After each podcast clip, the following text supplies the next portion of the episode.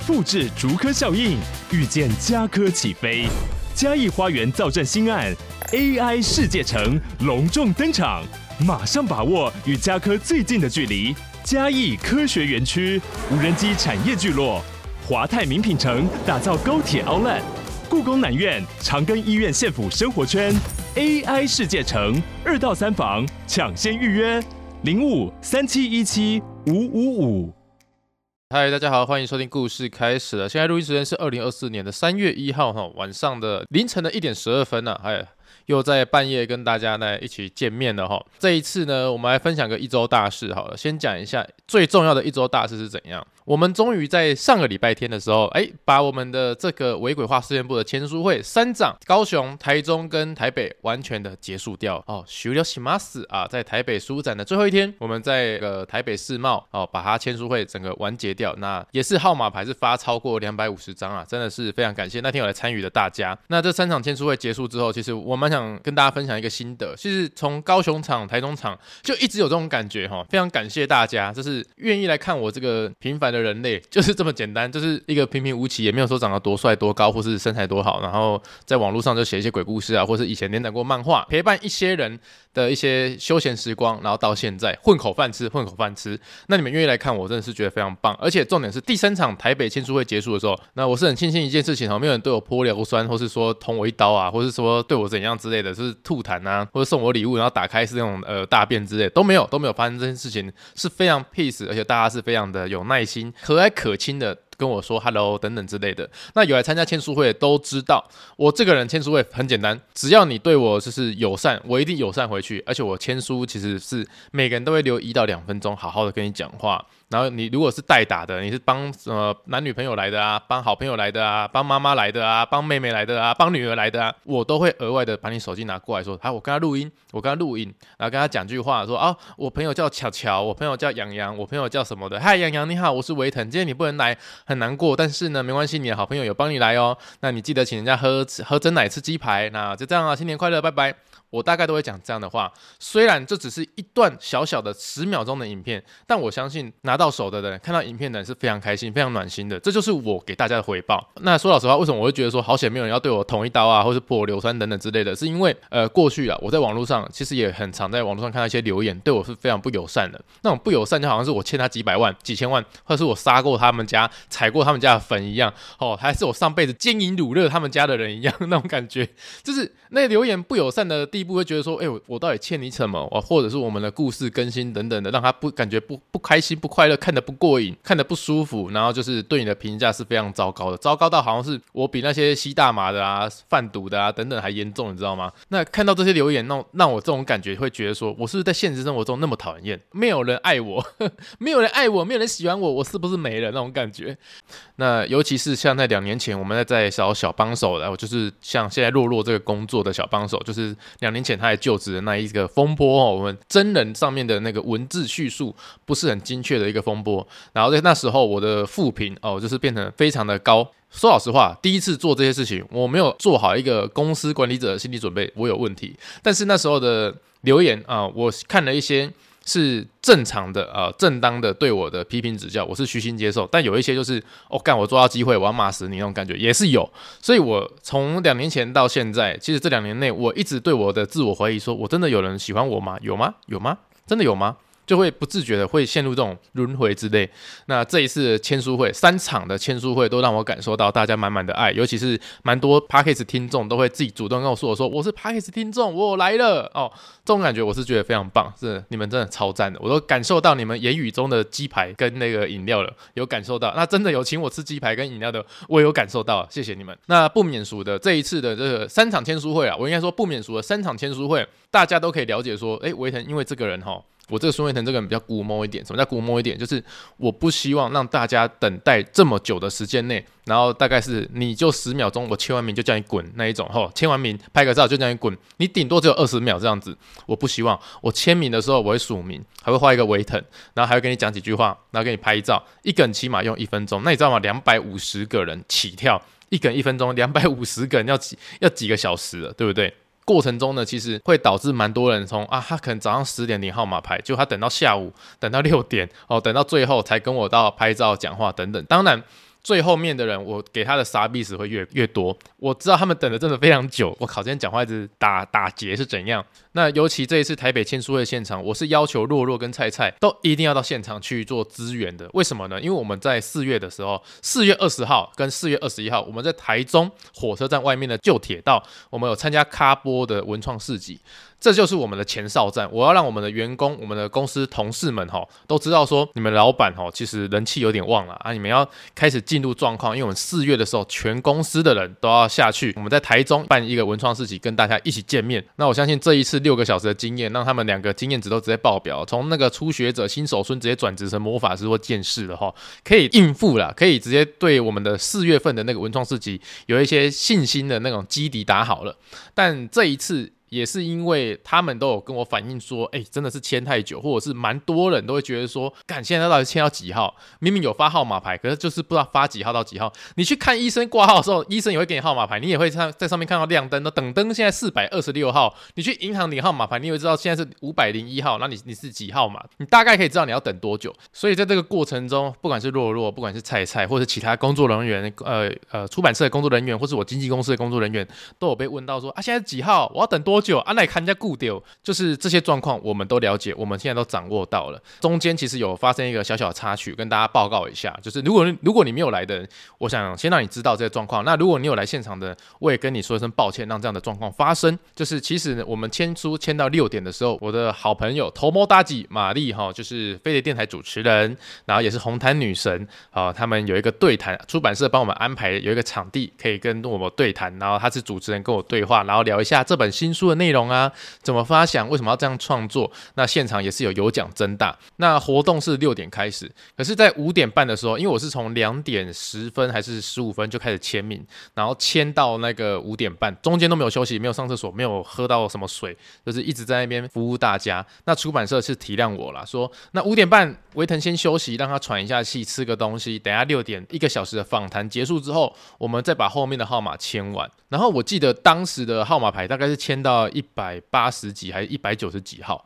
差不多是那边，啊，我们号码牌是发到两百五十号，所以可能还有六十位左右还没有签到，那我们只剩半个小时，就就是这个样子，就是这样。当时我可以感受到有蛮多人他是很灰心的，他是很就是惋惜的，就是说啊，我还要再等一个半小时哦，我已经等很久了，我拿号码牌我很早就来了，还有半个小时才开始那个演讲啊，为什么为什么不能签完？然后就是有这种呃感觉出现。那我当下我也知道一个状况是第一个。我签太慢，这是我自己的问题。第二个，我不想要让大家失望，我不想让大家等，因为其实现场有蛮多都是爸爸妈妈带小朋友来。那其实对他们来讲说，其实爸爸妈妈来并不是为了看我，一定是小朋友想要看我。那小朋友们他们可以等，可是爸爸妈妈不一定可以等嘛。搞不好他们想说，我靠，一个签书会搞到晚上八点多是怎样？还没吃饭，或者是已经很饿，或是晚上有订餐厅，或是他们并不是台北人，有些是基隆来的、宜兰来的，还有什么桃园来的，他们要赶回家。我就当场，我直接跟工作人员、跟那个出版社的工作人员说，我马上要签完，我们要暂停，我马上要签完，我当下就是这样讲。据说啦，旁边的人侧目说，干维腾霸气外露，就是我很坚决，我就直接拿麦克风起来说，不好意思，刚刚宣布的事情，那个不好意思，就是我们一样继续签名，好，请大家不要离开，请大家不要离开，我们现在继续签名，我一定会签到完为止，这样子。然后我还跟工作人员讲说，玛丽那边可以等，没关系哦，我们一个小时，我们就算拖到我们讲五十分钟、四十分钟也没关系，我就是现场，我一定要把所有人签完，我不希望大家因为我自己呃速度比较慢，或是比较想跟大家多讲一些话，然后拖。到其他人也是有拿号码牌的人权利。反正接下来我们真的在半个小时内签到两百五十号结束啊！有些人他中间跑掉了，所以我们就没有签到。他是真的是等演讲完再签，大概有十位，但其他我们都签完。这就是我们这一次中间的小插曲。可是很遗憾的一件事情啊，很遗憾的一件事情。我们隔天回来的时候，然后其实有工作人员或是呃其他的、啊、其他就是旁边的亲友有跟我讲说，当工作人员呃宣布说让我休息半个小时的时候，有几个旁边的大人们，我不知道我不确定他们是不是真的是为我而来，还是他们只是带小朋友来等等之类的。我相信愿意在现场等我的都是好人，但是其实游戏规则就是他们宣布之后呢，跑去跟工作人员做一些反应，那那个反应其实蛮大的，比如说对工作人员说，哎，我们等很久了，为什么不能签完？啊，要等多久？还要这样还要什么做？座谈会啊，你们签不完是你们的事情啊，为什么我们的时间要被拖到？等等这些反应都有，但其实侧面才了解说，有些反应的人他其实没有拿到号码牌，他们只是觉得说，如果签完之后还有多的时间就可以换到他们，那代表说连号码牌都还没签完的，他们应该是轮不到了。那甚至有些人是他是有拿号码牌的，他去这样跟工作人员反映。可是我当下其实我的第一个反应，我根本不 care 他们怎么讲，因为我当下我自己告诉我自己，就是我一定要签完，所以我才会拿麦克风起来说，我想要把它签完，大家不要走开。但我听说，当我宣布这样的事情的时候，就有那些大人们在旁边，就是很高兴、干沾沾自喜的对他的小朋友说：“你看吧，我这样说有效哦，你看吧，我这样子反应有效哦，我教你一招了哦。”他是这样对他的小朋友讲的。那我就是活动结束之后，然后在隔天才知道这样旁边的小小花絮有这样的这事情发生的时候，我听到了心里面我是觉得蛮蛮心酸的，酸酸的，酸酸的。第一个就是我知道可能大人们、爸爸妈妈们比较辛苦一点，真的不好意思让你们久等了。但第二个。我真的不希望我的小小读者们，他会觉得爸爸妈妈这样教他是一个好的选择。当然，一切的问题都在我身上了，就是我签的慢嘛。因为我想跟每个人有一个良好的互动。有来签名会的，麻烦你就留言，你告诉他们我。在签名会多么尽心尽力，妈的 是真的是这个样子。但说真的，我知道旁边这样的小小花絮的时候，我是觉得有点，这不是一个很好的身教了啊，就是这个样子。反正这是别人的小孩，我也没办法去参与这个教育的部分啊。我就是做好我自己该做的事情。这次回来呢，我们也认真的就是研研讨过这些事情，我们可不可以不要接下来再发生的？尤其是四月份哈，紧锣密鼓，四月份又会有一个那个市集，卡特岛市集，四月二十号礼拜六、礼拜天都会在那边啊，一天只有六个小时。六个小时摆摊时间，我们要卖商品，我们要卖周边，然后跟又还有跟大家互动，还有签名，所以我们已经研讨出一个非常棒的方法。第一个，我们会专门贩售一个签名版，那签名版会经过设计的，而且贩售的时候呢，签名版就会发他一张号码牌给你。那签名版跟号码牌都是有限量的，就一天就只有几份。如果你真的很想要签名的话，就请买到那个签名版跟号码牌。那在一定的时间开始开放签名的时候，你就可以凭号码牌，然后来那个就是签名啊等等这样之类的。而且重点是呢，吸取这一次的教训之后呢，因为蛮多人就是他拿号码牌，可是他不知道他要等到几号，现场他都要问工作人员现在是几号，现在是几号。不好意思，这一次我们一定会改进，在现场我们就会有叫号牌，就是现在几号到几号，还有那个我们会放在平板那边给大家看，说现在是签名几号到几号。那如果你是那个号码的话，你赶快过来。那过号的话也没关系，反正就是你有号码牌就一定可以签，就几号到几号，至少你可以有一个底哦，知道说啊现在是几号到几号，我可以在旁旁边的摊子逛一逛，或是上个厕所等等之类的。那如果你没有买到号码牌的，没有买到那个签名版号码牌的也没关系，现场只要你有购物，我们就可以拍照。哦，这是会分清楚，就是有拿到号码牌的人才可以签名跟拍照。那如果你只是纯购物的话，我们可以合照。因为说真的，说老实话，不是说什么啊，威特你要敛财是不是啊？你这个就是爱钱呐啊，怎样怎样？我靠，我讲一个东西这么简单，就是这么简单。我们经历过三场的签书会，三场签书会号码牌，大家都有买书，我们一个一个签都可以从白天签到晚上了。那如果每一个都只是要免免费的合照或是免费的签名，我那天就只是一个签名的机器人而已啊。对不对？我想服务大家，可是说老实话。我们不可以在摆摊的时候影响到别人的动线。那我也是人，鞋也是热的，心也是肉做的。我没有那个无限的体力在那边一直狂签名、狂拍照、狂签名、狂拍照。所以我们就必须设一点点的门槛，说哦，如果你有买周边商品，我们可以合照；但是如果你有买到签名版的话，就可以合照，那再加上签名这样子。希望大家可以谅解一下，因为毕竟那个不是我的专场了，那是一个市集，市集绝对有很多摊。我记得那一天有二十几摊还是三十几摊，而且我旁边那一摊是霸轩呢。哎，我跟霸轩两摊合在一起，那个人潮不爆掉。对不对？所以希望那一天我们那个游戏规则建立得更完善的时候，大家来的时候可以开开心心的来，然后心满意足的回家了啊！反正就是这个样子了。呃，这一次的心得签书会的心得就是跟大家分享一下。那还有一个蛮好玩的东西，就是我讲到说六点的时候，我跟玛丽有那个座谈会嘛。对吧？玛丽就会问我一些问题，那那问题都没有 say 过的，就是我第一次听到，他会这样问，我也是很直觉的反应他。那在座谈的过程中，我就有讲出一个小小秘密啦。那我觉得那也不是什么秘密，我可以现在再跟听 Podcast 的听众讲，因为 Parkes 的听众算是我我们我们是比较熟一点的，比较熟一点。你了解我，我了解你那种感觉。虽然说我没有见过你们，但是我觉得我们彼此心意相通，我们是 good good friend。好，跟大家分享一下，你在尾鬼话上面，就是我们现在在 YouTube 更新的尾鬼话上面。你只要看到那种投稿者，我说是我朋友投稿的，百分之八十都是我原创故事，都是我自己想到的原创故事。为什么我要这样讲？说老实话，一开始做微鬼话 YouTube 的时候，那时候订阅可能一两万或三万、四万、五万，差不多，就是还没破十万的时候，你可以看到我前期非常多故事都是我自己有想法在那边画，然后大家也是有共鸣啊，或者觉得哇这故事点子不错，在那边底下留言。可是破十万之后，开始频道进入那种成长期，多了蛮多观众，他可能没看过前面，也没看过后面，他就看到那一集，就看到那一集是我自自原创的东西，他就会针对那一集的内容说：“你这骗人的，你这个是怎样怎样的？你的呃你自己掰的鬼故事，用掰的什么的。”我我我就开始不了解一件事情了，就是说什么叫做用掰的鬼故事？如果我今天这个故事没有说是网友投稿，或是说某某地方发生的，只要我自己想出来的内容，原创的内容，哦，就是掰的。我我开始会接受到这样的留言，我开始会觉得，哎，其实你知道这种东西，这种留言对一个创作者来说，它是一个非常的。不开心、不友善的东西。你要想，我过去是画漫画的，或者甚至是我曾经也是在网络上自己想一些桥段啊，想一些段子啊，想一些四格漫画来娱乐观众们的。那今天我在画鬼故事，或是画一些灵异体验，甚至是画一些不可思议的故事的时候，开始出现这样的留言，呃，你用掰的这烂故事等等之类的，那是会往心里面去的。尤其是我的前身还是一个漫画家，而且按照这些观众的留言逻辑的话，诶，那哆啦 A 梦也是掰的。你要去谴责藤子 F 不二雄，诶，那灵异教师审美也是掰的，你应该去谴责他。诶，游戏王也是掰的，你要去谴责他。可是这些作品这么好看，难道七龙珠的超级赛亚人是真的吗？不是啊，可是他非常好看，全世界人都喜欢他。难道说鬼灭之刃或者是其他的漫画都是真的吗？没有，也都是一个构想、一个剧本、一个创意，然后研发出来的一些漫画点子嘛。那。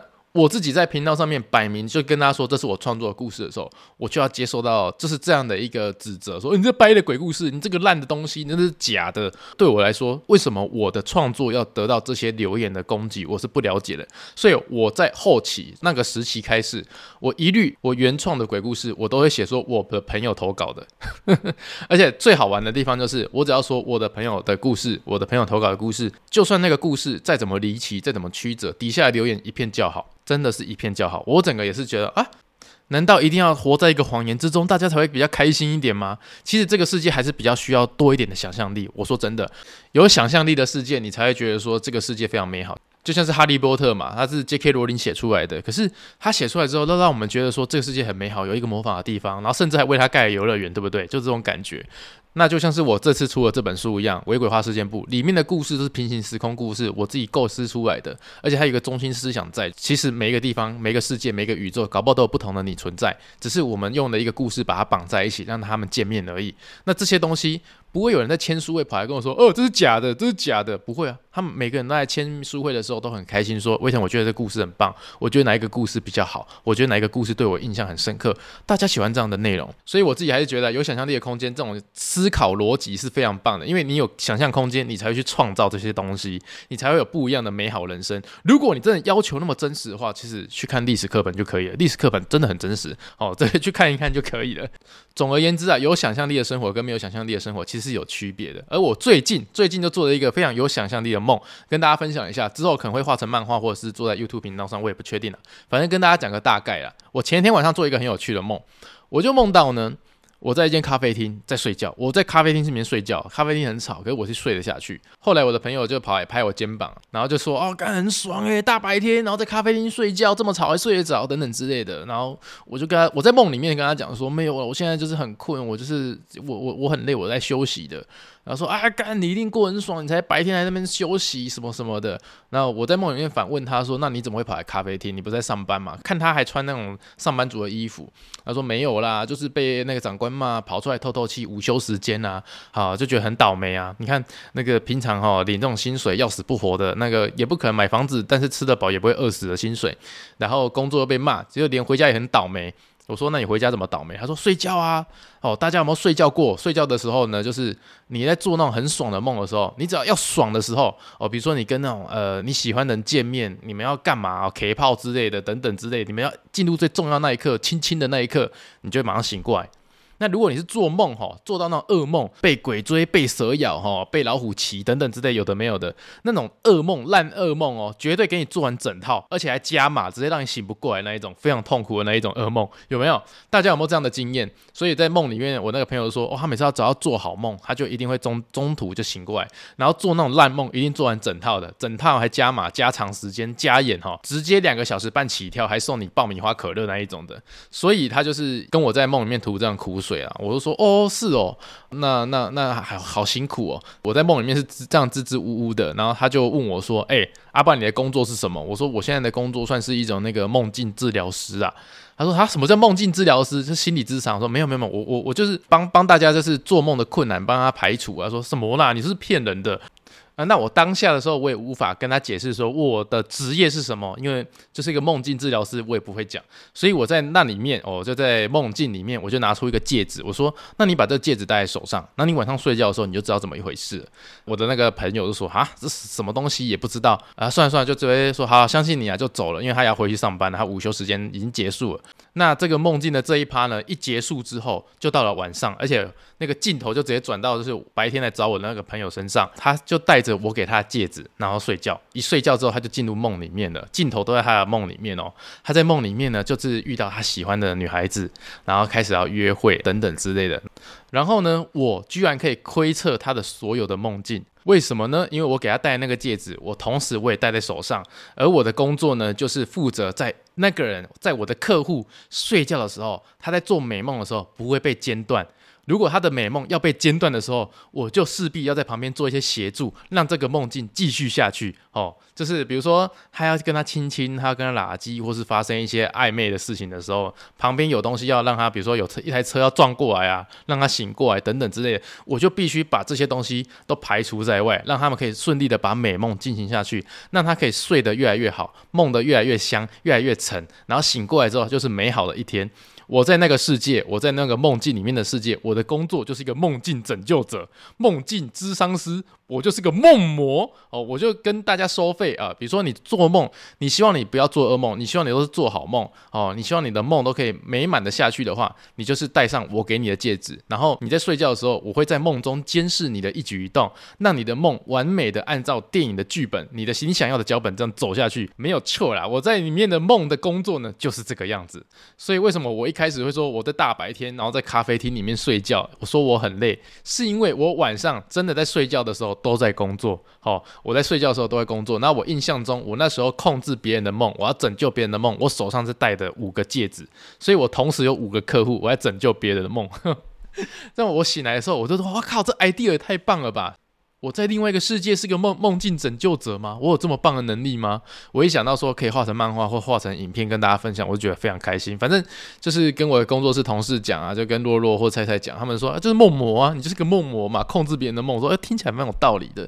所以我想未来可能有一有一天把它画成漫画跟或者影片跟大家分享啊，希望大家会喜欢这样的故事构造了。好，OK，好了，一第一个一周大事讲太久了吧，讲了快二十三分钟。那我讲第二个一周大事，这个比较快。那礼拜天我们签书完结束后，礼拜一我们去一个山西达人朋友家，他叫做廖阿辉啦。那廖阿辉他这个人就是因为啊、呃、开箱手机啊，山西部落客嘛，就是什么都有做。他也有 YouTube 频道，你打山西廖阿辉就可以找到了。那重点来了，他买的就是苹果最新的那一台 Vision Pro。那不知道 Vision Pro 的人很简单，就是你想苹果哈，苹果手机出了一个很像蛙镜的东西，那你把它戴在头上，那蛙镜里面呢，就是有一台电脑在里面。你把那个蛙镜戴上去之后，你的手，你就是手凭空，你就可以触控。哦，就是去点击里面挖进里面看到所有的 APP 啊什么的，就是你用苹果手机的 APP，它就会出现在你的挖镜荧幕上面，然后你的手都不用拿任何把手等等之类的，你就是手指头动一动呢，你就可以打开你的相簿，然后看影片、看照片，什么都可以。那我们就在阿辉他们家来享受哦，来体验一下 Vision Pro 这个东西。那我过去去年的时候，我记得我讲说，如果有出的话，我真的还蛮蛮想要买一台来看看的，因为我有个奶奶嘛，就奶奶九十岁了。那奶奶九十岁的话，她其实也不方便出门。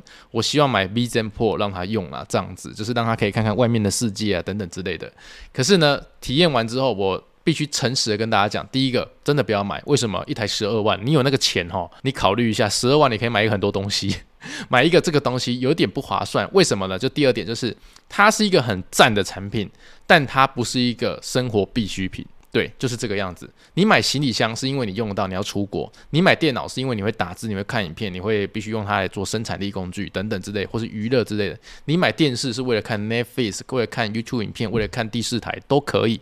那甚至呢，你买一个锅子，你可以拿来炒菜。可是你买一台 Vision Pro，它就是把苹果手机上面的东西放在一个挖镜上面。然后呢，挖镜把你压久之后，你的脸上还会出现红印子。但说真的，它并不是你每天都一定会用到的东西，而且它不是无线的，它是你戴在头上的时候还会有有一根哦电线，然后电线上面一定要插一个行动电源，它才会有线。它没有办法说让你可以到处带着就拿着走，它必须带一个行动电源走这样子。那总结来说啊，它是苹果第一个产品，第第一个这样的 AR VR 产品。它未来一定会有第二代、第三代，一定会越来越便宜，而且越来越方便，越来越轻盈。所以第一代永远都是呃一个尝鲜的一个结果。所以我想，如果你真的有兴趣的话，你可以再等一两年哦，它搞不好会出二三代，你会觉得越来越好用。那如果你是真的很有钱的人，我相信也蛮多台湾人都是请朋友代购啊，或者是真的是下定，然后那个空运、海运回来啊，做一个尝鲜的体验等等的，那也是可以啊。反正财力雄厚，想做什么事就做什么事嘛，有钱人家管不着啦。但说老实话，如果你的口袋呢没有那么深的话，建议哦，就是先等一下，先等一等。而且它现在只有英文界面哦，因为它现在只有开放美国可以买，所以你如果要用的话，你只有英文界面。所以有些英文不好的，你带上去你也不知道它要干嘛，就是真的是这样。因为它一开始带上去设定就要设定很久。基本来说，我体验完之后呢，我就觉得说，OK，就等下一代。它是个好东西，但不适合现在的我。好了，跟大家报告完毕啊，那也谢谢廖阿辉借我们这个玩具一起玩一下。好了，那接下来我们进入周记环节喽。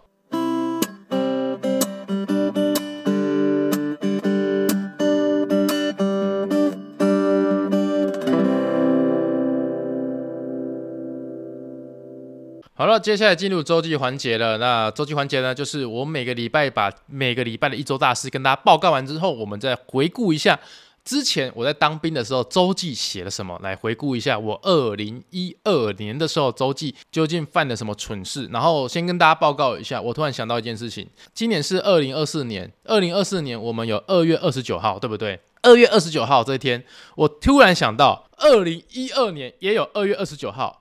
就是每次有二月二十九号那一年，就是变成三百六十六天，一一年正常是三百六十五天，多了一天嘛，就会变成三百六十六天。而、我在那一年当兵，干我多当一天兵呢、我多当一天兵呢、我现在才想到哎、我靠，有个干的啦，我气死哎、现在想到说，哎、我我多我比别人多当一天兵呢、北宋。好了，那个题外话，我们开始念哈，这是我当兵手记，是中华民国的一百零一年三月二十七号所写的日记。今天是收假回来的第一天，终于冲了自己的假，一次四天真的是很开心呐、可是收假回来让我很伤心。四天的假期呢，我做了让我证明我还是活着的事情，虽然在别人的眼中很没有意义，但对我而言呢，真的值得了。有的时候呢，突然觉得自己没有朋友了。外面的各位啊，都好忙碌啊，放了假也不知道可以找谁，有种说不出口的小小世界的无助悲哀啊。如果用口味形容的话，应该就是吃完饭后的甜点，居然是芋头奶油加上了放了四天的绿茶那种味道啊，受不了啊，受不了啊！我还讲了两次受不了，冲他笑，你看吧，又开始又开始在起笑了哈。那我们来讲一下，来复盘一下。今天是收假回来的第一天，终于冲了自己的假哈！冲了自己的假是什么意思呢？就是我说过嘛，当兵你就一定会周休二日。那周休二日不是说礼拜六、礼拜天全部的人都放假，我们就是直接挂公休，没有，一定会有人留守。留守的话就会欠两天假，然后下一次放假的时候就把你的假还给你，这是冲假哦！把假还给你就是冲假。那我一次就放了四天，真的很开心。可是收假回来让我很伤心，妈还讲废话是不是？谁收假很开心的？啊，喜欢当兵是不是？签下去啦。那四天的假期呢？我做了让我证明我还是活着的事情。虽然说在别人的眼中很没有意义，但对我而言真的值得了。我跟我老实讲一件事情，我完全不知道我那四天的假期我做了什么证明我还是活着的事情。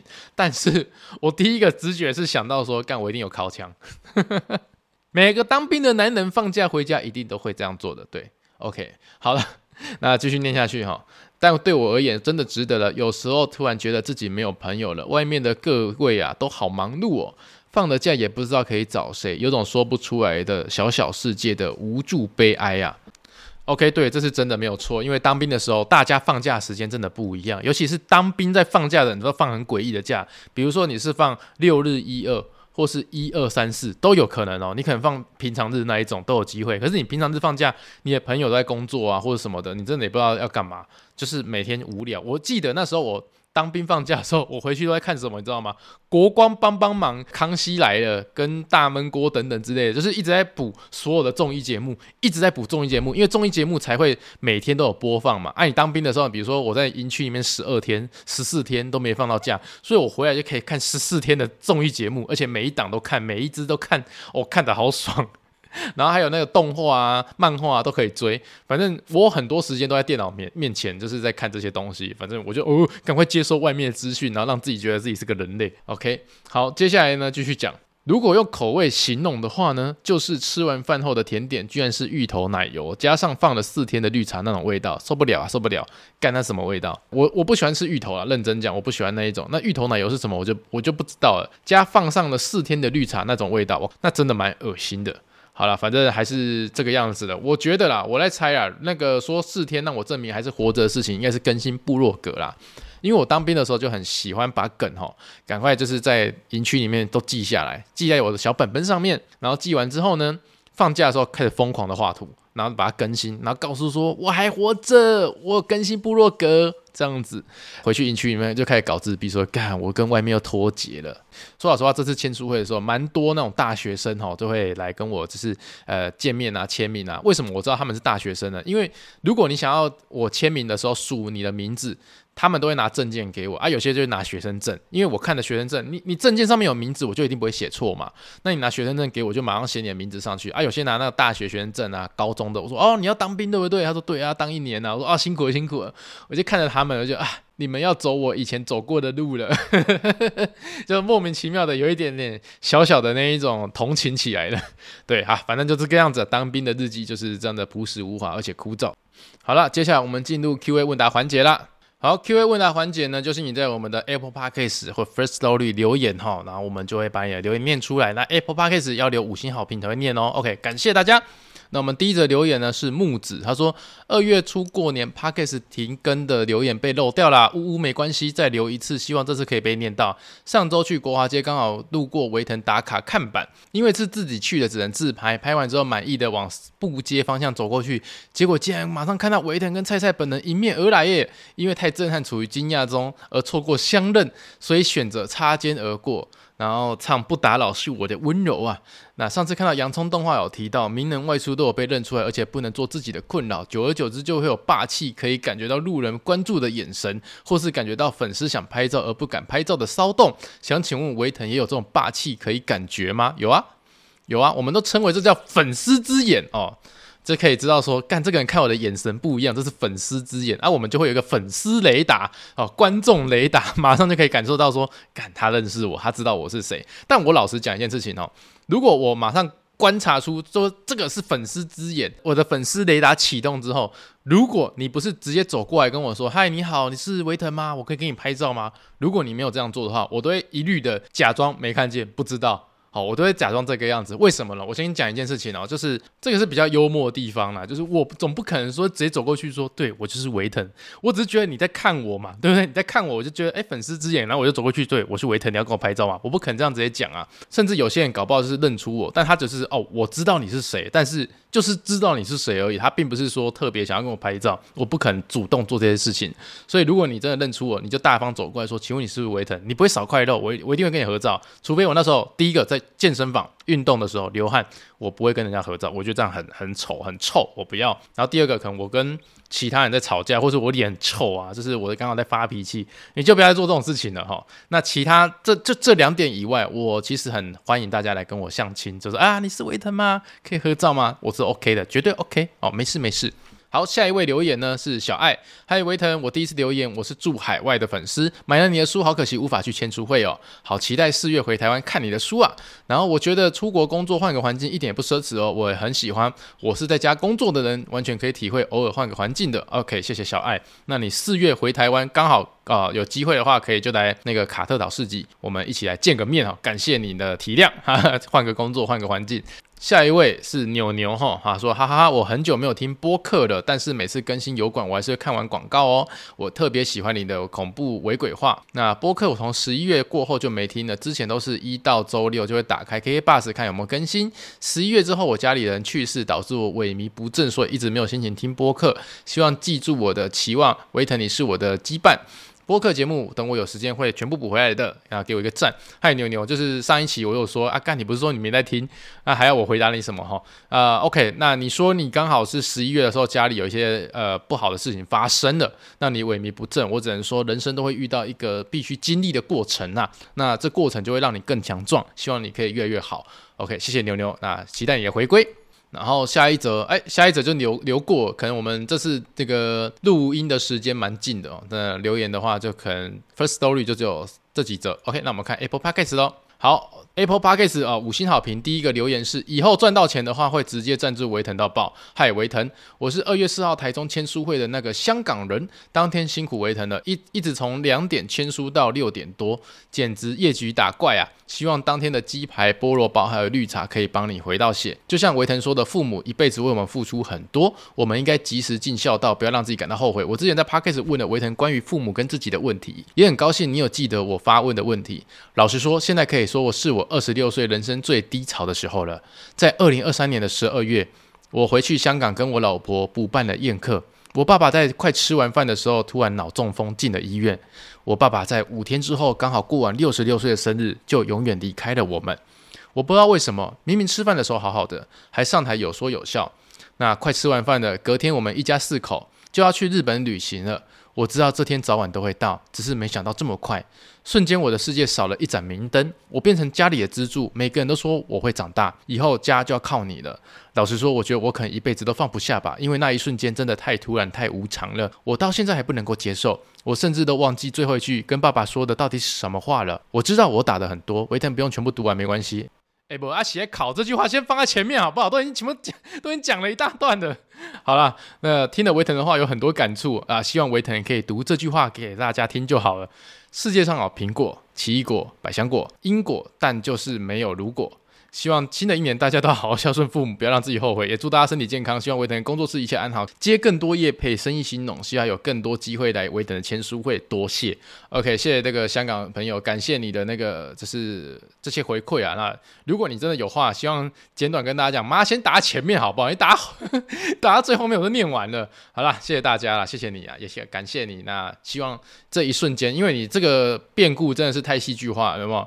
在你宴客的时候，你爸爸快吃完饭就中风，然后五天后过完生日，你的父亲就离开你了，然后而且你们还要去日本旅行，真的是真的是一个非常糟糕的一个体感啊！如果说这是一款人生是一款游戏的话，我相信这款游戏对你来说现在应该是个粪 game，真的是个粪 game 哦，因为一瞬间你你你就失去一个很重要的一个很棒的宝物，就家有一老如有一宝嘛那种感觉。那不过我相信你是一个会坚强，然后把这款游戏玩到最顶的人。OK，谢谢你。然后下一位呢，他是过年都在忙啊啊啊，没时间来留言，还说二零一二十二月二十还是二十一岁，当年我国三，然后那时候校外教学去木栅动物园，原本怕怕会发生什么事，结果什么都没有，然后放学的我就直接去网咖笑死，靠北啊，你公他小啊，好了。那下一位是 Momo，羡慕能够说走就走的维腾。如果你有机会再去一次大阪，我可以推荐你一家很好吃的居酒屋哦。那家居酒屋的支配人很亲切，很喜欢台湾人，因为他老婆就是台湾人哦。在南海电车的贝总站，店名叫做 Senshu Senshu 地鱼雅 Senshu 地鱼雅，好，真心推荐。OK，我把它记下来，我下次去大阪我就一定去这家店。然后下一位是五星好评，说威腾你可以不要讲脏话或不雅的话，哎，来不及啊，我前面已经讲很多，你现在跟我讲这些，我会回去剪掉嘛，不可能啊，不好意思啊，就是这个样子啦，排谁啦？我跟大家讲一件事情，不雅的话或或是脏话，只是在我们在形容一件事情的时候，让它可以进行的比较顺畅。如果我要讲的就是很假掰，呃，不要说假掰，如果我要讲的就是很符合。呃，某些人的期望温文儒雅的样子的话，那就不是我本来的样子。因为我本来底下讲话会比较让人家觉得幽默风趣，或是比较顺的话，就是会掺杂一些这样的话。那如果要真的那么呃端庄一点的话，我觉得可能不太不太适合我啦。如果你真的会觉得这样受不了的话，没关系，你已经进来 Parkes 这个圈子了，你可以不用听我的，你可以借由我来认识 Parkes 嘛。那可以去用这个媒介去听更多不一样的 Parkes，一定可以找到你喜欢的口味。但如果你后来发现说，其实你还蛮喜欢听我讲话的，但我的缺点希望你可以接纳啦。OK，就是这个样子。好，下一位呢，他说维腾你好，已关注。我第一次看到你的影片在 YouTube 微鬼话哦，加油！OK，这是新观众啦，啊，谢谢你。好，下一位是恭喜维腾啊，听到过去五年的辛苦工作，终于有年假可以放了。对，谢谢你的恭喜。好，下一位是。呃，第一次在 Parkes 留言就献给维腾了。从以前呢，就因为哥哥推荐威伯特开始追维腾，在 YouTube 的每天洗澡都要看维鬼话，到现在知道维腾有 Parkes，骑车上班的路上都要听，必须支持一下。目前追到目前追到高中眼镜男中秋节烤肉事件，眼镜男有够讨人厌呢。还有补习班的打工跟班主任的事件，一直鬼打墙互骂，真的好好笑，哈哈哈。希望维腾画画时也可以好好照顾自己的身体，不要再生病了，要早点休息。改天去台南玩，再请你吃鸡排喝绿茶。无意间发现跟维腾是同一天生日，七月十号，又是一样读昆山的粉丝留，哎，这个留言感谢啦啊，我好像有念过，是不是？哦，如果有念过，还是我记忆错乱啊？反正就是谢谢你啊，谢谢你的留言呐、啊。我们是同一天生日，一起感受那种巨蟹座那种忧郁情绪。我们就是被这种星座困扰的人类啊。OK，好了，所有的留言都念完了哈，那也差不多到告一个段落了。我们这个礼拜呢比较早来录音啊，那可能有些留言还没显现出来哈，不好意思啊。那下个礼拜我们再来回复大家留言，希望这个礼拜的节目内容大家会喜欢哦。OK，那我们下周见，拜拜。